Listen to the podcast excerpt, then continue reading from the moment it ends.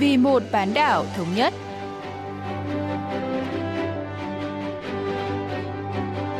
Mỹ Linh xin kính chào quý vị và các bạn. Mời quý vị và các bạn theo dõi chuyên mục Vì một bán đảo thống nhất của Đài Phát thanh Quốc tế Hàn Quốc KBS World Radio.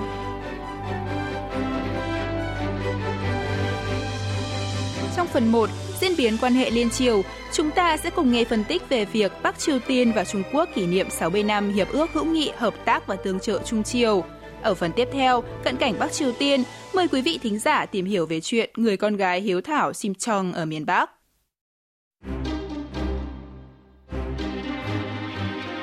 Nhân dịp kỷ niệm 60 năm Hiệp ước hữu nghị, hợp tác và tương trợ Trung Triều 11 tháng 7, Chủ tịch Ủy ban Quốc vụ Bắc Triều Tiên Kim Jong-un và Chủ tịch Trung Quốc Tập Cận Bình đã trao đổi thư từ, thể hiện quyết tâm tăng cường quan hệ song phương. Ngày 9 tháng 7, Phó Chủ tịch Ủy ban Quốc vụ miền Bắc Choi Dong-he đã chủ trì một bữa tiệc thiết đãi đại sứ Trung Quốc tại Bình Nhưỡng Lý Tiến Quân, khẳng định mối quan hệ bền chặt giữa hai nước. Sau đây, nhà bình luận chính trị Yi Chong-hun sẽ giải thích ý nghĩa của sự kiện kỷ niệm này. 지금 현재 전반적인 정세하고 연관지어서 우리가 생각을 해봐야 할 것 같은데요. Trong bối cảnh xung đột Mỹ-Trung leo thang và Bắc Triều Tiên đang nỗ lực giành ưu thế trong các cuộc đàm phán trong tương lai với Mỹ, cả Bình Nhưỡng và Bắc Kinh đều hy vọng có thể làm nổi bật tình hữu nghị song phương nhân dịp kỷ niệm này, nhằm tạo đòn bẩy cho nhau trong quá trình đàm phán với Washington. Đây là lý do lãnh đạo hai nước trao đổi thư từ và tổ chức tiệc kỷ niệm tại Bình Nhưỡng. 그래서 연애도 뭐 개최하고 친서도 교환하고 어, 이러면서 지금 우호적인 분위기를 최대한 부각시키는 것으로 이렇게 일단 보입니다.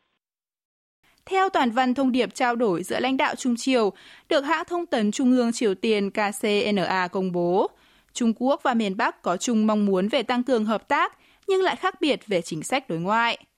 Thông điệp của Bắc Triều Tiên sử dụng những cách diễn đạt mạnh mẽ, như các động thái thách thức và cản trở của thế lực thù địch, hay tình hình quốc tế phức tạp chưa từng có. trong khi đó, thông điệp của Trung Quốc tập trung nhiều hơn vào các mối quan hệ thiết thực khi sử dụng các thuật ngữ như giao tiếp chiến lược hay phát triển kinh tế và cuộc sống cho người dân. Ông Yi Jong-hun lý giải. 양국의 우호 관계를 발전시켜 나가고 또 변화하는 정세에 공동 대응해 나가자. Bắc Triều Tiên và Trung Quốc đồng quan điểm trong việc cần phát triển quan hệ hữu nghị và ứng phó với môi trường hợp tác đang thay đổi, cho thấy hai bên đều coi Mỹ là mối đe dọa chung. Tuy nhiên, trong khi Bắc Kinh kiềm chế không trực tiếp chỉ trích Washington, Bình Nhưỡng lại nhấn mạnh chủ nghĩa xã hội và phong trào tự chủ chống đế quốc, khẳng định sự tương đồng trong ý thức hệ với Trung Quốc, cũng như thể hiện sự bất mãn với Mỹ. Lý do cho sự khác biệt này là vì các chiến tuyến Trung Quốc đang phải đối đầu đã được mở rộng, khi eo biển Đài Loan được đặt trong tình trạng báo động cao do các hoạt động quân sự của Mỹ. Hơn nữa, hai nước cũng đang cạnh tranh khốc liệt về kinh tế và xung đột liên quan đến trách nhiệm cho đại dịch COVID-19. Nhưng do không thể từ bỏ trao đổi thương mại với Washington, Bắc Kinh không muốn phải mở rộng xung đột về vấn đề Bắc Triều Tiên. Ngược lại, do cần tối đa hóa khả năng thương lượng trước khi ngồi vào bàn đàm phán, miền Bắc đã lợi dụng dịp kỷ niệm này để gây sức ép với Mỹ, áp dụng chiến thuật bên miệng hố chiến tranh, tức đẩy căng thẳng đến bờ vực cuộc xung đột trực tiếp. Quan hệ hữu nghị Trung Triều bắt đầu từ những năm 1940. Bắc Triều Tiên hỗ trợ quân sự cho quân Cộng sản của Mao Trạch Đông trong nội chiến Trung Quốc từ năm 1927 đến năm 1949. Trung Quốc sau đó cũng tham gia vào chiến tranh Triều Tiên từ năm 1950 đến năm 1953 để hỗ trợ miền Bắc. Từ đó, hai nước trở thành đồng minh máu thịt trên cả danh nghĩa và thực tế. Quan hệ Trung Triều đã được thắt chặt hơn nữa vào ngày 11 tháng 7 năm 1961, khi Chủ tịch Bắc Triều Tiên Kim Nhật Thành cùng Thủ tướng Trung Quốc Chu Ân Lai ký hiệp ước hữu nghị, hợp tác và tương trợ Trung Triều, được đánh giá là hiệp ước hợp tác ở mức độ cao nhất giữa hai nước. Nhà bình luận Y Trung Hùn cho biết. 이 조약에서 가장 눈여겨봐야 할 부분은 군사적 혈맹 관계라고 하는 점을 분명히 한 그 부분입니다. Điều 2 của hiệp ước này quy định Trung Quốc và Bắc Triều Tiên có nghĩa vụ cùng nhau ngăn chặn nếu một trong hai nước bị xâm lược, đồng thời phải cung cấp quân đội và các viện trợ khác ngay lập tức, khẳng định mối quan hệ đồng minh máu thịt giữa hai nước. Khác với hiệp ước hữu nghị mà miền Bắc ký kết với Liên Xô trước đó, hiệp ước hữu nghị, hợp tác và tương trợ Trung Triều có điều khoản gia hạn tự động. Hiệp ước với Liên Xô đã bị hủy vào năm 1995, ngay sau khi Liên Xô giải thể. Bắc Triều Tiên sau đó đã ký thêm một hiệp ước với Nga vào năm 2000, nhưng hiệp ước này cũng không có điều khoản tự động can thiệp quân sự, cho thấy sự khác biệt rõ ràng trong cách đối xử của Bình Nhưỡng với Bắc Kinh và Moscow. 중국을 대하는 것과 러시아를 대하는 것에는 확연히 차이가 있을 수밖에 없다. 그런 이제 의미가 있는 거죠. Kể từ khi ký Hiệp ước hữu nghị, hợp tác và tương trợ Trung Triều vào năm 1961, quan hệ giữa hai bên đã có những bước tiến và lùi do những thay đổi của tình hình chính trị toàn cầu. Quan hệ Trung Triều lâm vào khủng hoảng vào tháng 8 năm 1992 khi Trung Quốc thiết lập quan hệ ngoại giao với Hàn Quốc. Ngoài ra, sự ra đi của cố chủ tịch Kim Nhật Thành vào năm 1994 đã chấm dứt thân hữu giữa lãnh đạo hai nước, vốn là nền bóng cho quan hệ song phương Trung Triều. Ông Lee Jong-hun phân tích. 구소련이 일단 해체가 됐습니다. 그러니까 사회주의 전체에 그 전선에 이상이 생긴 거죠. Trong bối cảnh Liên Xô cũ sụp đổ, làm tổng thể khối xã hội chủ nghĩa bị phá vỡ và Trung Quốc lại nghiêm túc thực hiện chính sách cải cách và mở cửa, Bắc Triều Tiên đã gặp áp lực vì vẫn duy trì hệ thống xã hội chủ nghĩa. Sau khi Chủ tịch Kim Nhật Thành qua đời, người kế nhiệm là Chủ tịch Kim Jong-il đã chọn phát triển vũ khí hạt nhân làm phương tiện đảm bảo độc lập, một động thái làm Trung Quốc không hài lòng, thậm chí còn hợp tác với các cường quốc khác, gây áp lực lên miền Bắc. Kết quả là quan hệ Trung Triều bước vào giai đoạn căng thẳng và xung đột. Việc nhận viện trợ từ Bắc Kinh không được suôn sẻ. Do đó, Bình Nhưỡng đã áp dụng chính sách tự lực cánh sinh, dẫn đến thời kỳ khó khăn kinh tế cùng cực mang tên cuộc hành quân gian khổ. Bắt đầu từ những năm 2000, quan hệ Trung Triều mới được khôi phục. Cố Chủ tịch Kim Jong-il cho rằng cần phải có được sự công nhận của Trung Quốc để người kế nhiệm có thể điều hành đất nước một cách ổn định hơn. 북한을 이끌고 갈 수 있을 것이다. 이런 생각을 또 그때 했던 겁니다. Sau khi Chủ tịch Kim Jong-un lên nắm quyền, quan hệ Trung Triều rơi vào tình trạng tồi tệ nhất từ trước đến nay.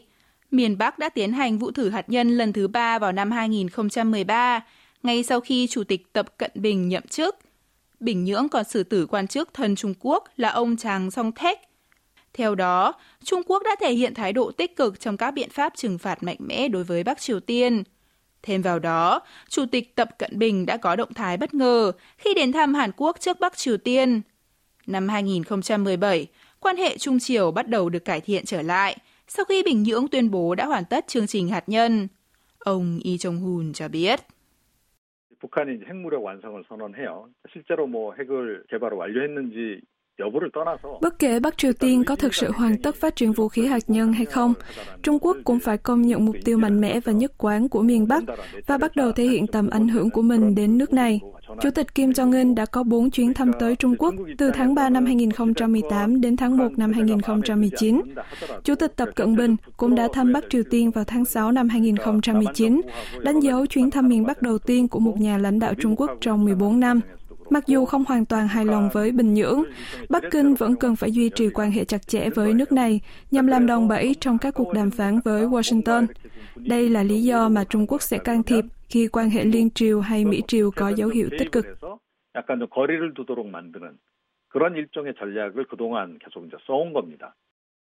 Trong bối cảnh Trung Quốc tìm cách nắm bắt Bắc Triều Tiên vì giá trị chiến lược của miền Bắc đã tăng lên, còn Bình Nhưỡng có ý định lợi dụng Bắc Kinh để chống lại Washington. Quan hệ Trung Triều giờ đây lấy lợi ích chiến lược làm nền tảng, thay vì tình đồng minh máu thịt. Điều này đồng nghĩa với việc Mỹ và Hàn Quốc phải cân nhắc nhiều yếu tố hơn, do đó các cuộc đàm phán dự kiến sẽ phức tạp hơn. Trên cương vị là một cường quốc kinh tế và quân sự, Hàn Quốc cần phải tận dụng tối đa các lợi thế của chính mình để có một cách tiếp cận chiến lược khôn ngoan. Đó là bởi quan hệ Trung Triều không chỉ là chuyện riêng của hai nước này, mà còn là vấn đề cần được đặt trong bối cảnh chính trị quốc tế phức tạp và ảnh hưởng trực tiếp đến tình hình ngoại giao trên bán đảo Hàn Quốc.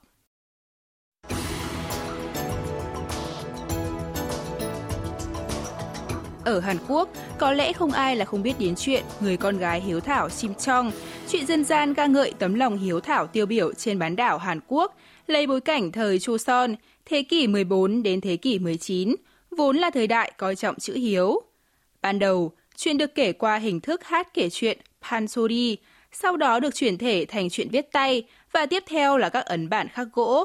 Chuyện kể về cuộc đời của nàng Sim Chong, mồ côi mẹ từ nhỏ, sống với người cha mù loà. Lúc mới lên bảy, nàng đã đi xin ăn khắp nơi để phụng dưỡng cha già. Để đổi lấy 300 đấu gạo cúng thần đem chữa mắt cho cha, thiếu nữ Sim Chong đã phải bán mình làm vật tế và gieo mình xuống biển.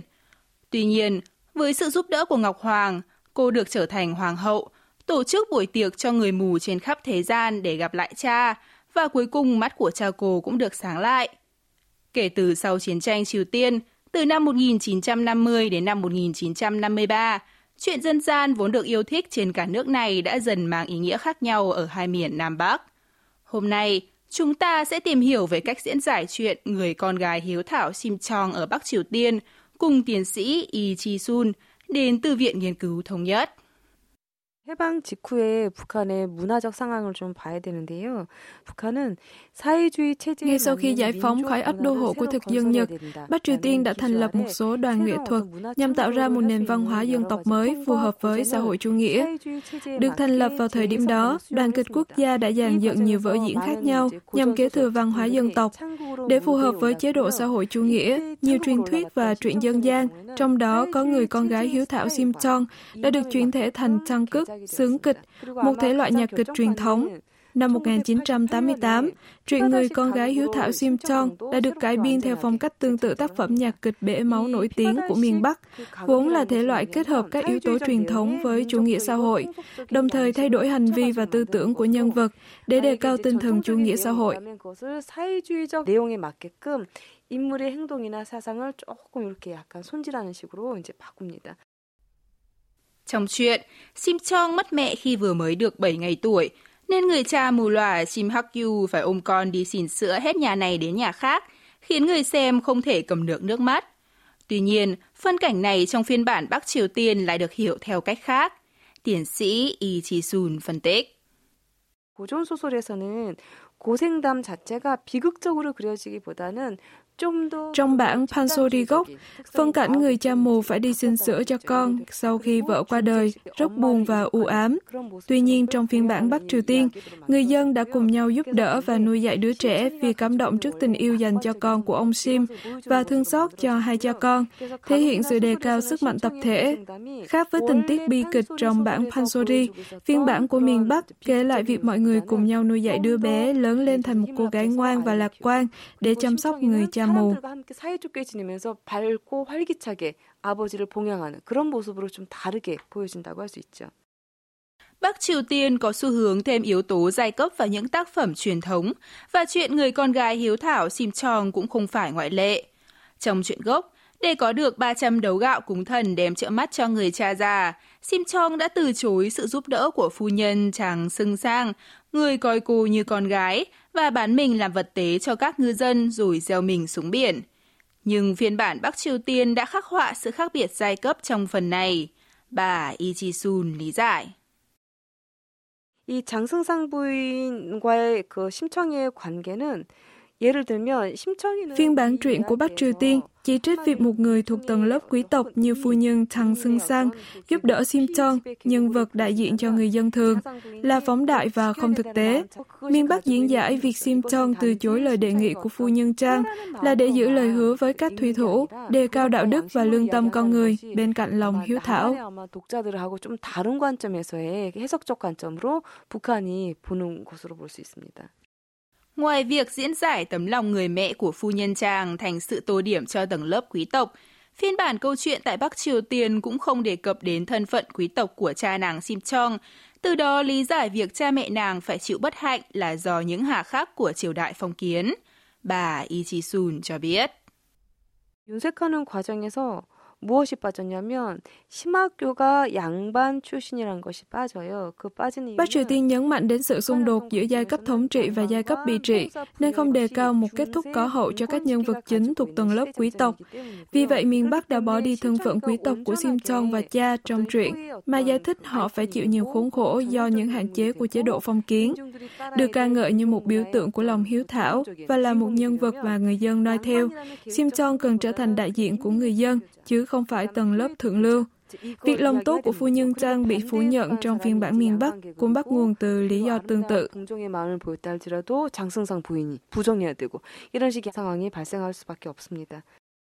Đạo đức và lòng hy sinh của Sim Chong sẽ có giá trị hơn khi nhân vật này đại diện cho nhân dân. Thông qua cái kết có hậu của câu chuyện, Bắc Triều Tiên muốn nhấn mạnh, ở hiền thì sẽ gặp lành, và nhân vật đem tới thắng lợi chính là một người dân bình thường như nàng Sim Chong. Theo đó, xuyên suốt chuyện người con gái hiếu thảo Sim Chong của miền Bắc là những khó khăn và quá trình vượt qua chúng của nhân vật chính. Tiến sĩ Yi Chi-sun lý giải. 이야기 원본을 개작하는 정도는 남한에서도 어린이용으로 고전 소설을 출판할 때는 Tương tự Hàn Quốc, Bắc Triều Tiên cũng đơn giản hóa các tác phẩm văn học cổ cho đối tượng độc giả là trẻ em, nhưng đồng thời cũng đưa vào truyện các yếu tố xã hội chủ nghĩa. Không miêu tả ngoại hình xinh đẹp của Sim Chong như phiên bản Hàn Quốc, truyện của miền Bắc nhấn mạnh lòng tốt bụng và siêng năng của nhân vật chính. Khắc họa nàng là một người con hiếu thảo, có đạo đức và lương tâm, một hình mẫu mà người dân nên noi theo. Về tổng thể, truyện người con gái hiếu thảo Sim Chong ở Bắc Triều Tiên có cốt truyện không thay đổi, nhưng được diễn giải lại để phản ánh các yếu tố xã hội chủ nghĩa trong khuôn khổ truyền thống. 그리고 재해석이 되는 과정에서 미묘한 차이가 발생하게 됩니다. Văn học phản ánh tư tưởng và chuẩn mực của thời đại. Có thể thấy, chuyện người con gái hiếu thảo Sim Chong đã được điều chỉnh và bổ sung cho phù hợp với các chính sách và dụng ý của Đảng Lao động Bắc Triều Tiên. Trong số tiếp theo của Cận cảnh Bắc Triều Tiên, chúng ta sẽ tìm hiểu những câu chuyện về cáo trong văn học miền Bắc.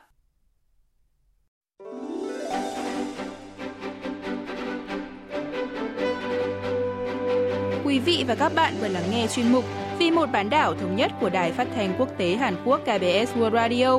Cảm ơn quý vị và các bạn đã quan tâm theo dõi. Xin kính chào tạm biệt và hẹn gặp lại trong chuyên mục tuần sau.